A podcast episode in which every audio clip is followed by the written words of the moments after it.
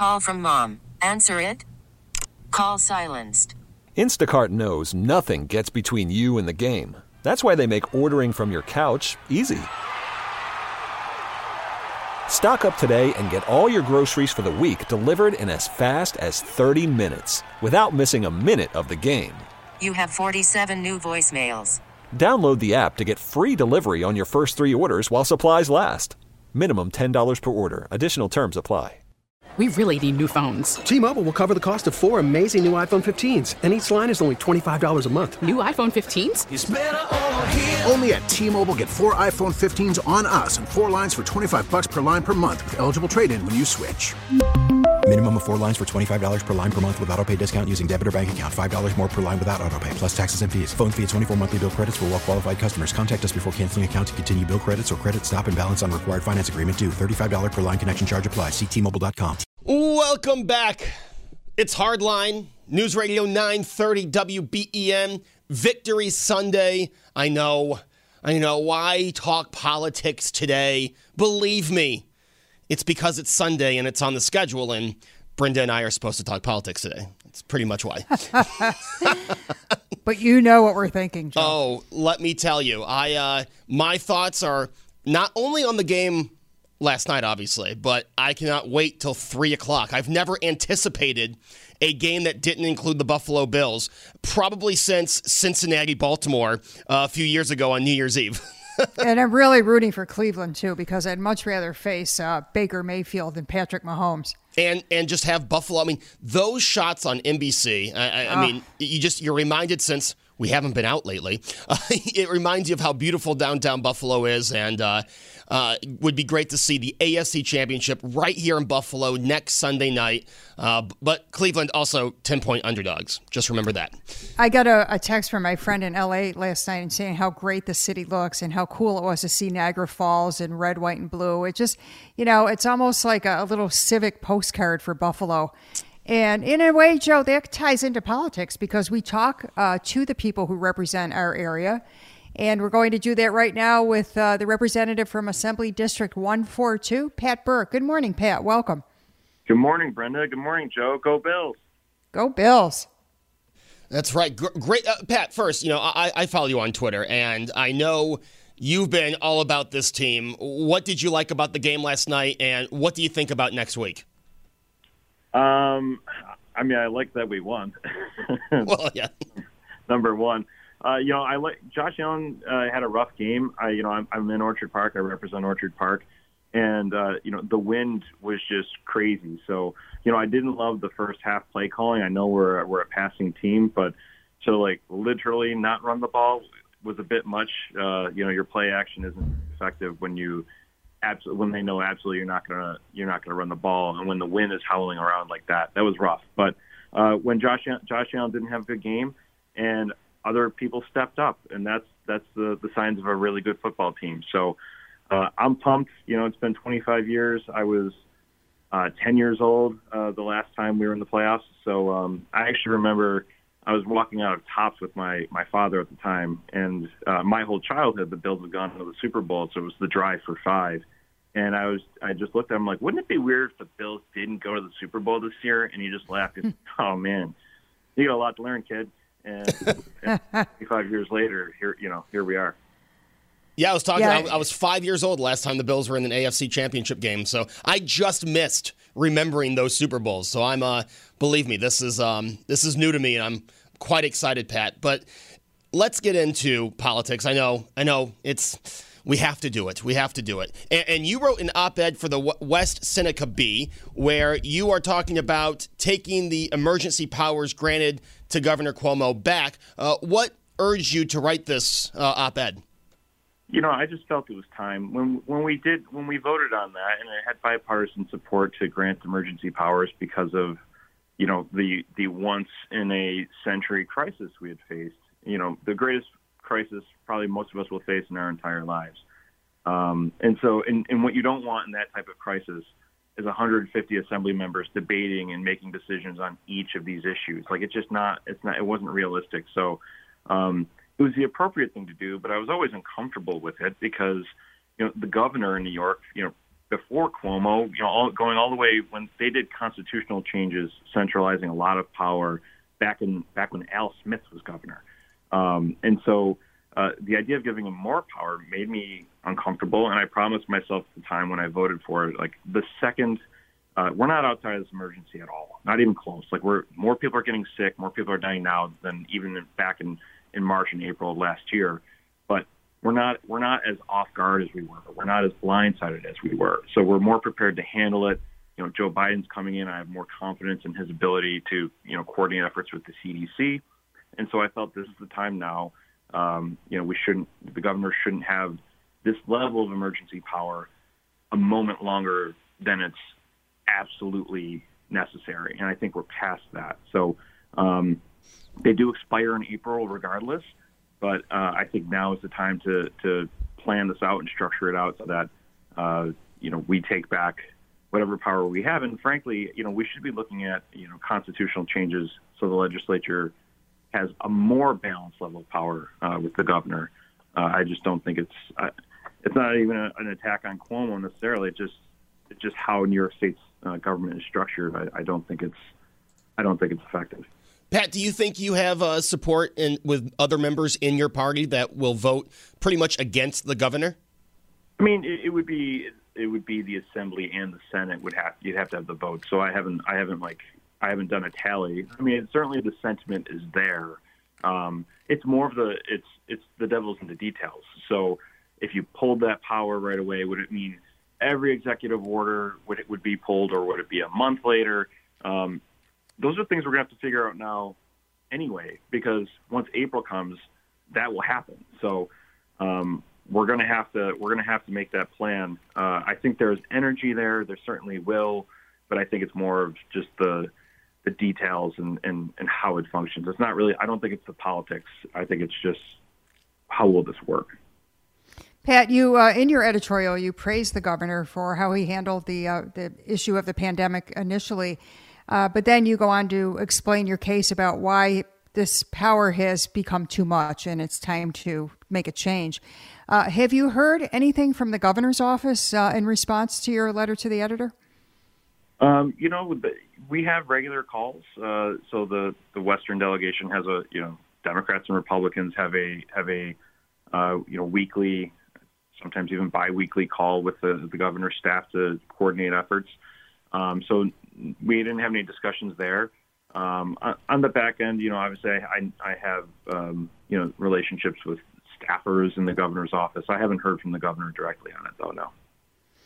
Uh, do you have any concern about uh, a lack of balance in the assembly and legislature because of uh, the Democrats, you know, controlling that? And also, I think you could make the analogy uh, in national politics as well, with um, the House and Senate now Democrat. Do you feel like we need more checks and balances, or see any kind of irony here? Um, no. So I mean, so how how our government is structured, I, I actually kind of like the idea of, of like accountability. So you have a party in power. Oftentimes, when it becomes very ambiguous, like everyone loves the idea of the checks and balance, but it becomes largely ambiguous. It would be nice if like there's a party in power, there's a head of government. They do what they they believe is right, and they follow their platform. And if it fails, then the people say like, all right, we need to kick those people out of power and give give the other groups their their, their turn. Uh, right now, it becomes this sort of like this game all the time, like oh, pointing fingers. Oh, it's it's the Senate's fault. No, it's the the House's fault. It's the Assembly's fault. And, you know, it just it's it can be a shell game. It's kind of nice where like no, let them get what they're going to get done, and they they were elected by the people. They the, the decision was made, and let's see where this goes. Um, you went, you know, even going back to state government, you know, when the Republicans held the Senate for so long, a lot of important legislation was jammed up, like you know the Child Victims Act, something I had been uh, fighting for for a long time. So, uh, you know, conversion therapy, another uh, thing I did on, on the local level uh, that was held up at the state level. So, um, I think it's I think it's time for action. And then if those things fail, then there's no then then it's clear who's to blame. Pat, um, another thing I wanted to bring up to you uh, on January 10th, you and several colleagues called for Representative Chris Jacobs. Of course, he represents uh, NY 27 to resign from Congress because of his vote uh, saying that the, the election certification wasn't valid. Uh, what prompted you and your colleagues to do so, and uh, where does it stand right now? So I had I had done I had been I was frankly shocked that he was taking that position, which I, I saw as a, uh, a you know politically motivated. Um, you know, Chris Jacobs was someone who uh, who had made a career of being a moderate. You know, cited as being a moderate his whole his whole you know political tenure, uh, and then takes this hard right turn. Just happens to be the time when he wants to be a congressman in the most Republican district uh, in the state of New York. Uh, so I, you know, I view these as political decisions in a time when you know this is a this is a you know good of the country decision. I, you know, it's not a time to pick party over politics or you know or party over country. It never is, but particularly now. Um, so that was the motivation there. I mean, first when he announced it, I was very critical. Then I think it's a galling and shocking thing to do, uh, and I'm not alone. If you saw the Buffalo News editorial, which the Buffalo News you know, has never been. I know, uh, you know, maybe some of your listeners might consider it like some liberal rag, but that's not been the history of the Buffalo News. You know, the, the Buffalo News has has historically been the more conservative paper in Buffalo, um, and, and their their uh, editorial, Chris Jacobs, is literally a picture of Chris Jacobs with the words "the coward" over his head, and it describes, uh, you know, the decision he made and the vote he made. Um, and it, you know, describes him. I think it was the most, you know, damning uh, editorial of an elected official that I've maybe ever seen in my life. We could debate that last comment, but uh, Pat, you see this divide in Washington between the left and the right. I mean, and it seems like it gets deeper and deeper. Is that same hostile divide present in Albany? Um, largely, it's it's, it's largely cordial. Um, it, that's been my experience anyway. You know, it, you might go out and and you know I've I've I've gone out like after after session and just hung out with a few Republican colleagues and just you know had a had a few beers and just just just to be people, just to be you know like to just putting that stuff aside and being people. Um, you know, obviously we're we're we're in a divided country right now, and it's concerning. Um, but but that's not been the experience I've I've had in Albany. What do you think it will take to um, start mending this divide? It seems like that's the question I've been asking all the elected officials lately. You know, uh, we've we've got a new administration coming in. Democrats are going to be in power in Washington. What is the what is the move um, that we can have? Uh, uh obviously, we have a difference of opinion. Obviously, we can debate over policy issues. Uh, but this divide seems like it's more than policy. What's it going to take to start coming together? Oh boy, I, I mean, I don't know if I have all the answers for that. I think, I think there there are there are multiple layered problems. Um, part of it is how we communicate, and you know, algorithms on social media, which which push us in our boxes even more. So we're being fed certain information. So that the structure of how social media does things is a major problem. That like Facebook is a big source of how people get their news. It's not a good way to get your news. Um, you know, even even you know Fox News and you know CNN if you you know or MSNBC if you're watching one of those, uh, I try and make an effort to you know I don't like Fox News, but uh, I try and make an effort to to watch it uh, just to at least get that perspective so I understand where people are coming from. Um, but frank and also frankly, for for some of the actions uh, of the of the Trump administration, accountability has to be part of it. You know, you know I only hear end the divisiveness from uh, you know Republicans after after they've gone so far and, and and they're in a bad political position. But you know we need accountability. You can't do the things and say the things Donald Trump and Rudy Giuliani and others have been doing, inciting you know a riot against the Capitol building while legislative session is in is being called to to count the the votes for president uh, and certify the election and say like, oh, now it's just time to end the end of the divisiveness. Well, well, no, because that won't do it. You're just that to people like me, that sounds like, oh, you mean you don't want accountability for these these horrible actions? Like that's what it sounds like to a lot of folks. So uh, I think accountability, and then we do, we all of course have to remember that we have, you know, like Abraham Lincoln said, you know, our, our we have to uh, you know, look at our to our better angels, and and um, you know, we we are friends, and we do have many many common interests. So, Pat, what do you mean by accountability? What would what would be accountability mean to you? I mean, you know, Rudy Giuliani was telling people to to pretty much was inciting people into violence. So is the president of the United States. I mean, the president was obviously impeached. He should be convicted. He shouldn't be able to run for president again. Um, you know, other elected officials who participated in a no a, lot, a thing they knew was a lie. Uh, you know, we should we, they should be uh, obviously. I think I think Chris Jacobs should resign from Congress. Um, if not, I think he should. He and, and others who chose to carry on this lie, which led to this attack against uh, our democracy, uh, they you know they should consider resigning or being expelled from Congress. Um, anyone uh, in that Trump organization who's committed a million different crimes over the last four years. Um, you know, Donald Trump Jr. is always a good example. This is a guy who, you know, was participating in governmental functions, had special access, and was running the Trump, uh, you know, the Trump empire. Um, you know, there are so many problems with this administration. So it's not like it's not like uh, you know Democrats are just going after Donald Trump because they don't like him. This isn't this isn't the same as Republicans going after Barack Obama because he wore a tan suit. You know, these are serious things that have happened. We all know it, and now is not the time to be political. It's the time to hold these people accountable for their their actions and crimes against the United States and its people. Pat, I'm glad you brought up Donald Jr., uh, Donald Trump Jr. And Brenda, I'm sorry, this is the last uh, one, I promise. You're going in the same direction I'm going, Joe. I know where you're headed with this about kicking his tail. Yeah, Pat, you tweeted something out a few months ago, and we had a back and forth on Twitter about if Donald Trump Jr.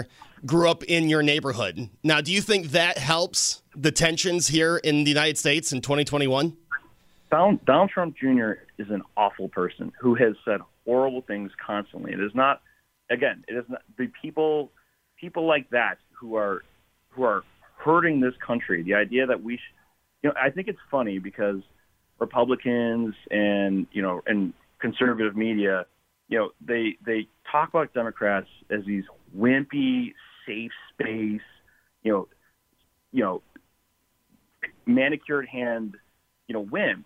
And then the second it's like, hey, I'm a Democrat. I grew up in a rough neighborhood. If and I know what it's like. And when you, you acted out of turn, there were consequences for that. A smug, rich punk like Donald Trump Jr., who's done nothing but hurt people the last four years, and by the and who you know, with evidence written from his own emails, was reaching out and communicating with Russian intel with Russian intelligence to try and get dirt for an election.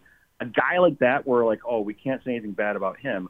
I simply said, if a smug rich jerk like Donald Trump Jr. grew up in my neighborhood, he would have been a better person because he would have had behavioral cor- corrections. But do you think that's a tweet with with, with what's going on with, with, with the tensions on both sides, this political divide, to throw that? that? That's but that's what I'm talking about. You you're were you worried about the political divide when when they were literally inciting and yes. yes. I, I, was i was not only against what happened two weeks ago i've been very vocal against the president's tweets his entire administration. And i'll lead by example and not tweet the same way. No no no no no. His tw- see again that's the other thing. That's the other easy cop out is like we just don't like his tweets. It's his actions. It's not just he happens to be a careless person on twitter who runs his mouth it's his dangerous actions. He has been pitting people against each other.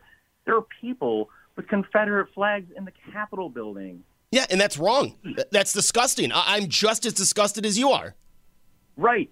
And that but so me me calling those people out, you can't say like, hey, you gotta watch you got you can't be so divisive. Like, no, I'm calling the people out who are inciting these things and doing these things against our country. Like that this isn't the time for like the well, we gotta be nice like this. But Pat, but Pat, you must see the irony in saying you'd want to kick his ass when when you're trying to say we need to calm down and stop inciting people. I mean, I understand why you said it, but don't you think it's a little misplaced at this point? Brenda, you can't say I said something that I didn't say. I didn't say I'm going to go beat up Donald Trump Jr. or I want to. I said if he would have grown up in a neighborhood like mine, he would have gotten his ass kicked which is true. Okay. Everyone in my neighborhood got their ass kicked because that's how things were. And the people there You had a behavioral correction. This is someone who grew up on Fifth Avenue to a rich megalomaniac parent and never felt that anything he, he never had consequences for anything in his life. That's what I'm saying. Like someone who carries himself the way he carried himself and how awful he has been to so many people. He would not have been that way. It's simply saying what we all know. Like sometimes a good ass kicking can help people because it makes them realize that being awful doesn't work very well. But he never faced that. He never faced the regular things that most of the people, probably most of the list, your listeners, faced. He, he would have been much better off growing up in a blue collar, working class neighborhood where there are consequences for your actions. That's what I was saying. Okay, uh, so noted. Now, let, us go back to what's happening right now with the vaccines. Um, we're running out of vaccines, and a lot of people who are scheduled to get them are now being told that they have to wait. What, uh, if anything, can you do to get information from the governor's office or from representatives in Congress to help people in Western New York who sorely need and want those vaccines? Yeah, I think the, the rollout has been, you know, more than problematic. It's been, you know, deeply disappointing. Um, you, I think I think from day one of the Biden administration, they should take they should take this over. Uh, he seems to be committed to doing that and pushing this vaccine even more. Uh, in in New York State, there's no there's no secret. They just have not done a very good job. Um, I think we need if you know we we talk about public-private partnerships all the time. This would seem to be a time where this is so urgent. This would be the time where you would hire a logistics firm to make sure this is done absolutely right, where you have professionals doing it, um, and, and tie that to the federal government. That's um, right now, I'm doing everything I can. I'm on calls all the time, uh, deeply disappointed and angry about it, and we'll just keep we'll just keep working on the executive branch, the state level, and on the federal level. Uh, the federal level needs to release as much vaccine as possible. The state has to do a better job coordinating it. And Pat, as far as restaurants go, we talked to uh, a restaurant owner, John Rooney, a co-owner of the Yelling Goat, and there's been so many folks who have been hurt Many businesses, as you know, are hanging by a thread if they have not closed for good. Uh, what kind of relief can we bring to these people in Western New York? And, and in my opinion, Pat, small businesses are the lifeblood of this community and they need help. And is there anything at all that you can do in uh, the assembly? Uh, is there anything you can do to appeal to the governor to help these folks? Yeah, I mean, again, that's another one. The, whole the whole sort of structure of this just it, it's an, it's unfortunate. So you have you know the state that sets the rules, but we don't have the resources. Like if you're going to set rules that shut down people's businesses, then really on the back end you should you should cover them for for your new regulations. Um, but we we don't have the resources to do that. So you need the federal government to come in and help. Um, certainly, we need more to be done. Uh, the last the last package not helping state and local, local governments is going to be a huge problem. Um, and, and you know the, the the zoning structure that was that fortunately has ended uh, really proved to be you know against basic fairness, um, and it just didn't work. It, it may that may have worked in New York City where people not everybody has a car and you can't just you know drive ten minutes down the road to go to a different restaurant. But wasn't functional here. It seemed to be punitive towards uh, restaurants. You know the restaurant industry is already a very difficult you know small business to thrive in. A lot of restaurants fail and this just made it even more difficult. But it's not a it's just not an exclusive New York thing. If you just look across the best practices in the world when it comes to shutting down restaurants, even a place like Ireland, um, you know, they've shut down pubs and restaurants. A lot of places have. It's just it's not uncommon practice. It's not an exclusively a New York thing, but but our structure between how our state and federal government work together makes it that much more difficult. Pat, we heard the uh, governor mention at his State of the State, you know, uh, proposing legalization of recreational marijuana and mobile sports gambling, which I am all for. Uh, what's the realistic timetable for that? Uh, I support both. Um, I'm going to get. I I think they'll be done uh, pretty. I think in the next month or so, depending on we have to get through uh, you know election stuff because we have to figure out petitioning and and everything else on how we're going to do that, considering we're still in a pandemic. So um, there's a lot of work that needs to be done. We're just we're working every day. We're working over the weekends, trying to figure all this stuff out. Uh, timeline, I'm going to say in the next month, and if it's not in the next month, uh, potentially the, just attached like within the budget. Awesome. I'd like to parlay some baseball this year. And I, I, do have just one more. We had Jeremy Zellner on at 10 o'clock talking about ballot access. You know, a lot of uh, third party members got a letter in the mail saying that their party this time around won't have ballot access. Is that something you support, or do you support more parties being on the ballot?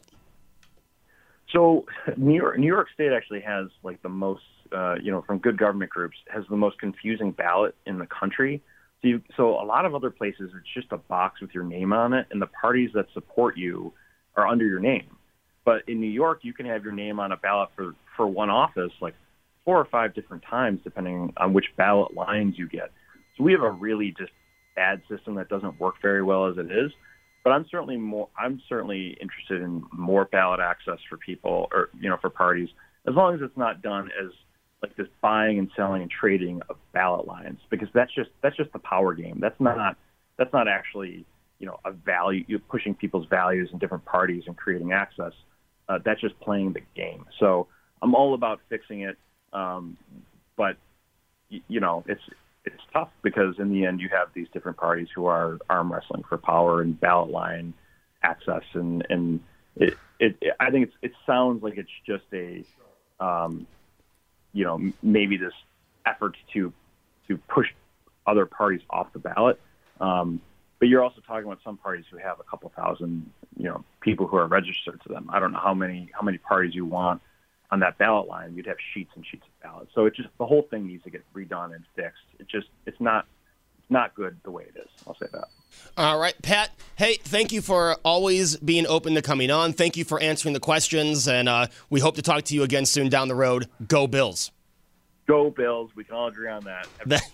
One hundred percent. Thank you, Pat. The one unifying thing. Thank you, Pat. Hey, Joe, don't put your rent money on the Mets though when you go and bet. Hey, now, come on. They've got the best off season. I've heard that before. yeah, every year.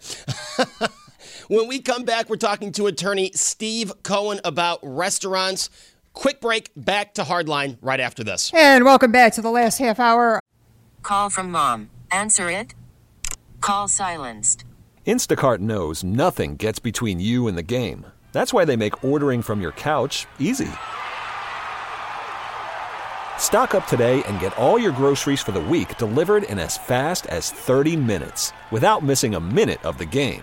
You have 47 new voicemails. Download the app to get free delivery on your first three orders while supplies last.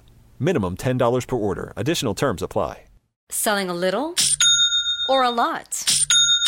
Shopify helps you do your thing, however you cha-ching. Shopify is the global commerce platform that helps you sell at every stage of your business. From the launch your online shop stage, to the first real life store stage, all the way to the did we just hit a million orders stage. Shopify is here to help you grow. Whether you're selling scented soap or offering outdoor outfits, Shopify helps you sell everywhere. From their all in one e commerce platform to their in person POS system, wherever and whatever you're selling, Shopify's got you covered. Shopify helps you turn browsers into buyers with the internet's best converting checkout. 15% better on average compared to other leading commerce platforms. And sell more with less effort thanks to Shopify Magic, your AI powered all star. Shopify powers 10% of all e commerce in the US. And Shopify is the global force behind Allbirds, Rothy's, and Brooklinen, and millions of other entrepreneurs of every size across 175 countries. Plus, Shopify's award winning 24 7 help is there to support your success every step of the way. Because businesses that grow, grow with Shopify. Sign up for a $1 per month trial period at shopify.com slash odyssey podcast, all lowercase. Go to shopify.com slash odyssey podcast now to grow your business, no matter what stage you're in. Shopify.com slash odyssey podcast. We really need new phones. T-Mobile will cover the cost of four amazing new iPhone 15s, and each line is only $25 a month. New iPhone 15s? Only at T-Mobile get four iPhone 15s on us and four lines for 25 bucks per line per month with eligible trade-in when you switch. Minimum of four lines for $25 per line per month with auto pay discount using debit or bank account. $5 more per line without auto pay, plus taxes and fees. Phone fee at 24 monthly bill credits for all well qualified customers. Contact us before canceling account to continue bill credits or credit stop and balance on required finance agreement due. $35 per line connection charge applies. Ctmobile.com. Of Hardline right here on News Radio 930 WBEN. Brenda Alesii and Joe Beamer. We're here every Sunday, 10 to noon, welcoming your calls, texts, tweets, and messages. And we try to keep this show as topical as possible. And so it's a pleasure to welcome Stephen Cohen, who is with he is an attorney with the Hogan Willig law firm in Amherst. And Steve has been the driving force making a lot of restaurant owners throw their hands up in glee because they won their recent lawsuit to uh, reopen restaurants in the orange zone, now a yellow zone. And Steve joins us right now. Good morning, Steve. Thank you so much for your time. Good morning. Thank you for having me. Good to have you on board. If you could explain to us uh, exactly uh, how the litigation was brought forth and what the judge's recent ruling meant to restaurant owners in uh, this area.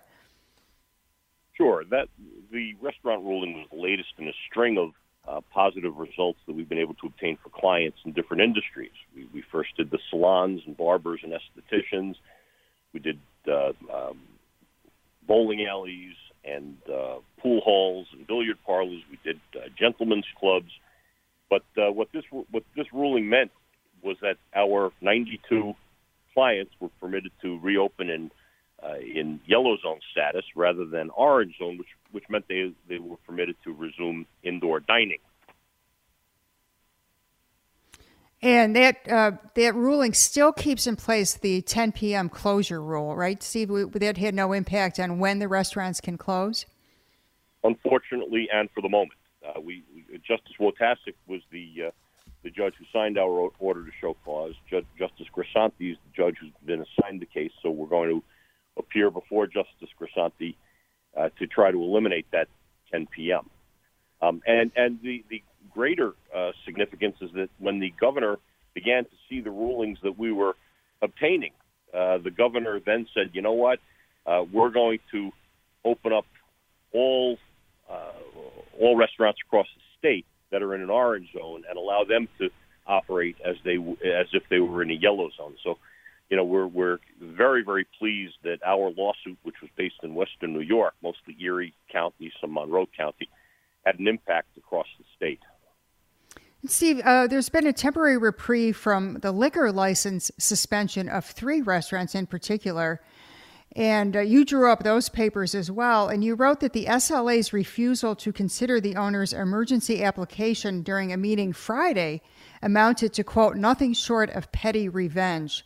Uh, so, do you think the, so from what I can glean from this, Steve, it sounds like uh, they're just being nasty and uh, almost impetuous and just saying, okay, well, if that's the case, I'm going to come after you. Uh, how were you able to get a positive ruling from Judge Wojtaszek on this issue? Okay, well, first, uh, I, I, want to uh, kind of correct you. Um, I didn't draw the papers. My name appears on the papers, but uh, Hogan Willig has a dedicated staff. We have six attorneys and uh, five paralegals who are part of our COVID 19 relief team. So uh, they definitely deserve the credit, although I, I appear to be the face of this. The uh, uh, let's not loop everybody, uh, bunch everybody in the same group. We have enjoyed a very uh, successful and beneficial relationship with the SLA locally, historically, but now I'm talking about SLA Albany. And yes, there has been a vindictive targeting. Each time one of my clients is questioned by the news media, they can count on getting a visit from the state liquor authority that very night or the night after. So, uh, you know, I stand by every word that that that's in my papers. Steve, what is the next move? As Brenda mentioned, right now operating under a yellow zone, still having to close at 10, and the state not giving a pass yesterday when obviously bars and restaurants would have uh, benefited greatly from being able to stay open during the game. Is that 10 o'clock curfew um, going to be targeted next? Well, we're going after the 10 o'clock curfew, trying to eliminate it. The same science that said that the orange zone closures were uh, unscientific and not supported by the data. You know, the, the affidavit we submitted by world-renowned physician Dr. Qanta Ahmed uh, and uh, by engineers regarding airflow exchange and uh, and that looked at the governor's own numbers to show that restaurants were not the source of spread. They were responsible for perhaps 1.4% of the spread. Uh, th- those same numbers say that the, you know the, the virus doesn't become more deadly after 10 o'clock p.m.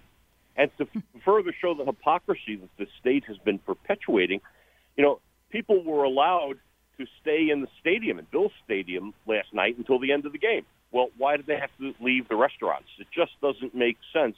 And we need to reopen the economy while there is still an economy to reopen. And Steve, what about the 50% capacity? Is that something that you think uh, will be included in any future lawsuit?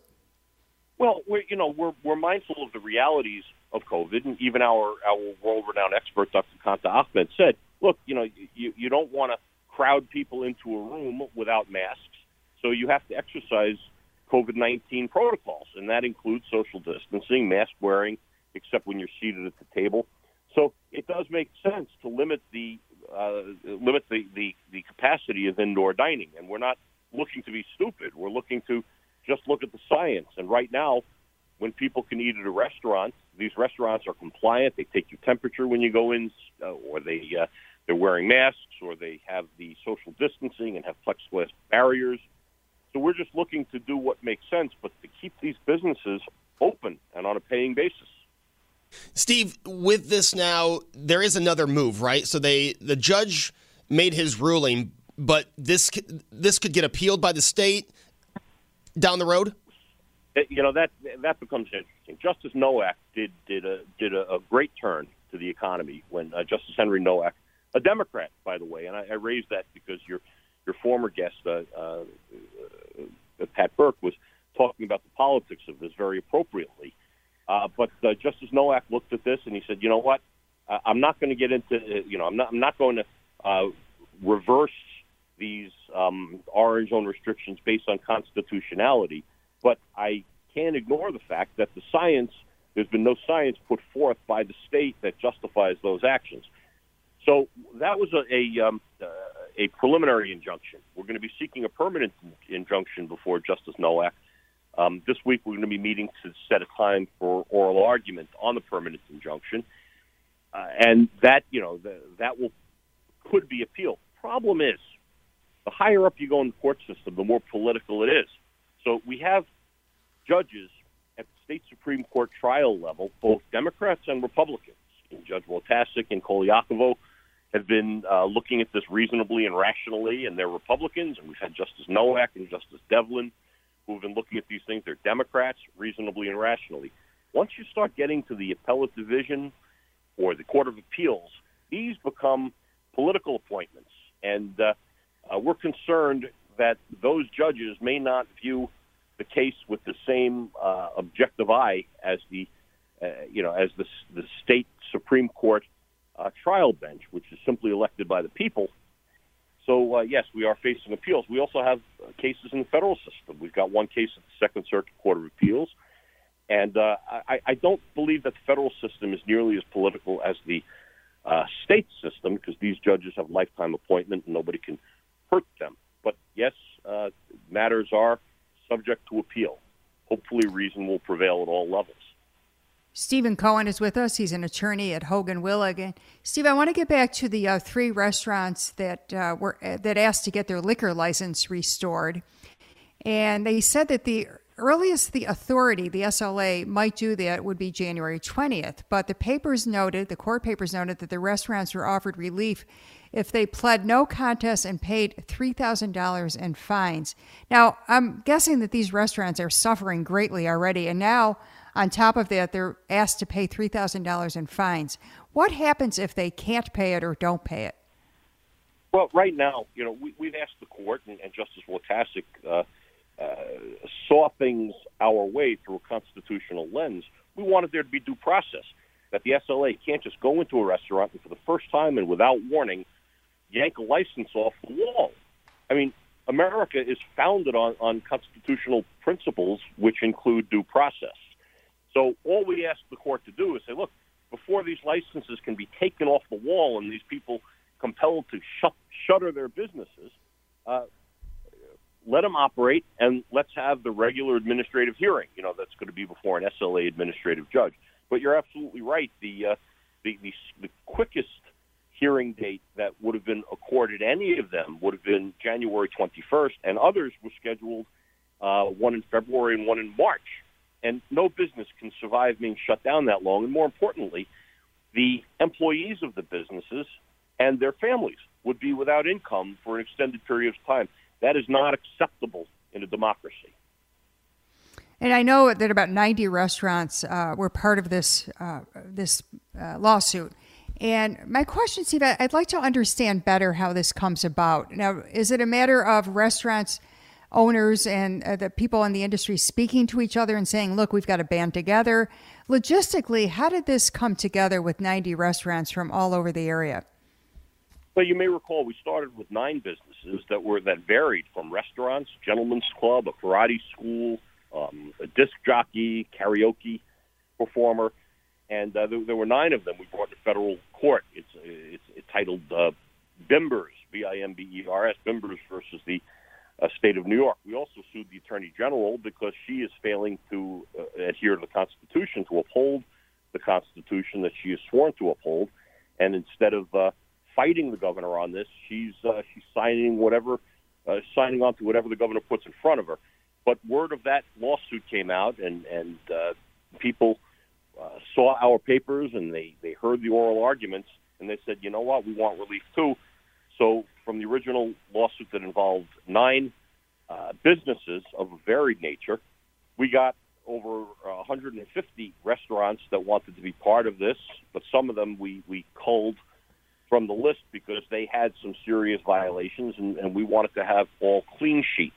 We wanted to have all plaintiffs that uh, uh, were being um, unfairly shut down. We also got, you know, some 80 salons, barbershops, estheticians, and we got hundreds of landlords, bowling alleys, pool halls, billiard parlors.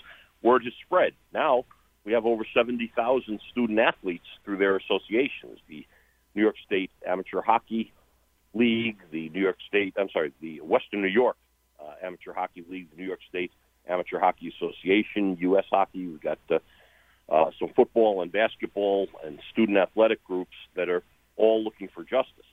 So, you know, they saw what we were doing in uh, federal court and in state Supreme Court, and they wanted to sign on. But it's, this isn't just New York. I mean, there's, there's a wave of these that are now happening. The, there was a phenomenal decision in uh, Butler County versus Wolf in the Western District of Pennsylvania.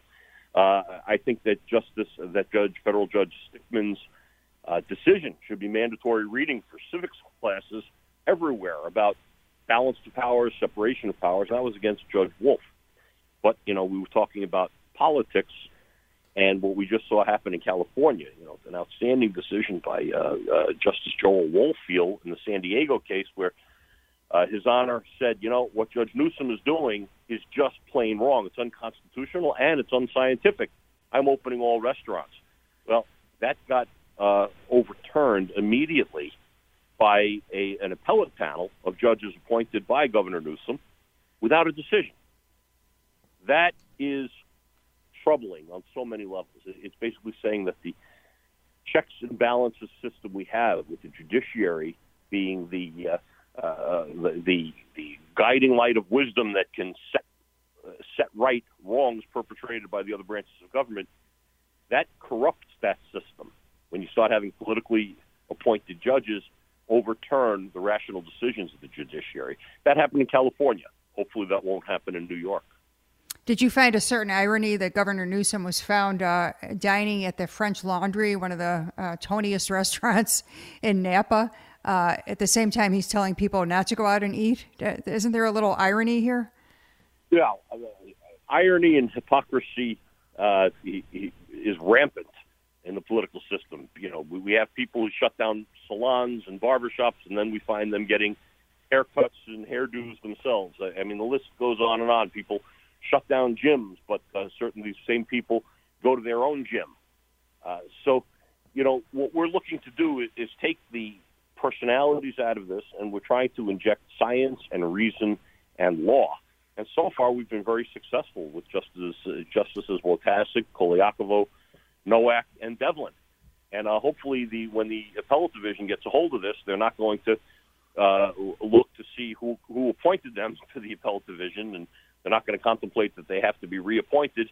and they'll just do the right thing. But I don't know. We haven't been there yet in these cases. Steve, do you see venues being next? Uh, you know, venues wanting to open up, being able to have events again. Uh, maybe a place like the arena having half capacity for Sabre games. Is that? Do you think they would have a lawsuit? Okay, and and when you talk about venues, now you're talking about sports venues. Sports, you know, something like the um, the Riviera Theater, all the way to a place like the arena. Sure. Uh, the, the same science applies. It really comes down to uh, the contact tracing. There are, there are tens of thousands, hundreds of thousands now data points that have been tracked, so we can we can know with specificity where the COVID virus has been spreading. And so far, the numbers uh, uniformly and uncontestedly show that some 75% and more of the of the spread is happening from people who are cooped up at home where the air exchange is 0.3 air exchanges per hour. In these venues that you just mentioned, uh, I mean, we, our engineer didn't go to the Riviera Theater, but uh, uh, assuming that it's like any other arena or theater, we're going to find probably 16 to 20 air changes per hour, which uh, which makes it a far healthier environment than most people's, you know, uh, uh, 2,000 square foot home where air exchange is like 0.3 per hour. So to answer your question, yes, we're going strong. We're just getting started here in bringing sense to all this. Now that we have the numbers, which the state refused to respond to our FOIL demands for the numbers, but when the governor himself published these numbers, we, we used the governor's own numbers, and uh, they are irrefutable. So that will apply to the various venues you're talking about and sports venues as well. And we're not seeking to pack the stands. We're seeking to do what's already been done, uh, you know, for the Bills game for the past two weeks, uh, where you can allow uh, limited participation, but uh, safe participation. Steve, you mentioned uh, the FOIL, the Freedom of Information Law. Is there anything you can do from a legal standpoint to get that information? Yes, we have got a lawsuit uh, that's just about ready to be filed, uh, suing the state under the Freedom of Information Law, the Public Officers Law, to compel them to turn over this data. Meanwhile, the publicly available data from the World Health Organization, the Centers for Disease Control in Atlanta, has been enormously helpful and enormously supportive of our case. But the governor is keeping these facts close to the vest, and it's him. It's it's the State Department of Health with, that answers to him. Uh, Commissioner uh, Howard Zucker, Dr. Zucker, that's who we're suing under the uh, under the FOIL lawsuit that's going to be filed this week. Steve Cohen, uh, a very uh, interesting turn of events. Uh, every day it seems like there's something new happening with these lawsuits. Thank you so much for explaining this from a legal standpoint and for your time this morning. Thank you for having me and for pursuing this uh, this very very important uh, uh, societal issue. That'll put a wrap on this edition of Hardline. Thanks to our guests, listeners, texters. Joe Beamer and I will be back next Sunday live at 10 o'clock right here on News Radio 930 WBEN.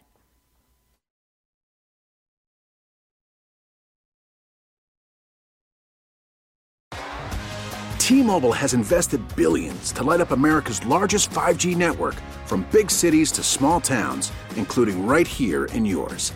And great coverage is just the beginning. Right now, families and small businesses can save up to 20% versus AT&T and Verizon when they switch. Visit your local T-Mobile store today.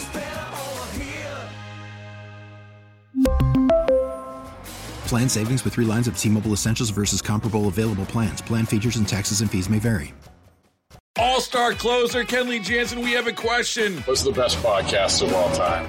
Baseball isn't boring, baby. I'm Rob Bradford, and every single day I'm sitting down with the biggest names to show you this great game is the greatest game. It's my podcast, it's my passion. It's a cause I started more than two years ago and is now the most prolific national daily baseball pod there is. Another fact, so jump aboard the BIB Express. Follow and listen to Baseball Isn't Boring, presented by Wasabi Hot Cloud Storage on the free Odyssey app or wherever you get your podcasts.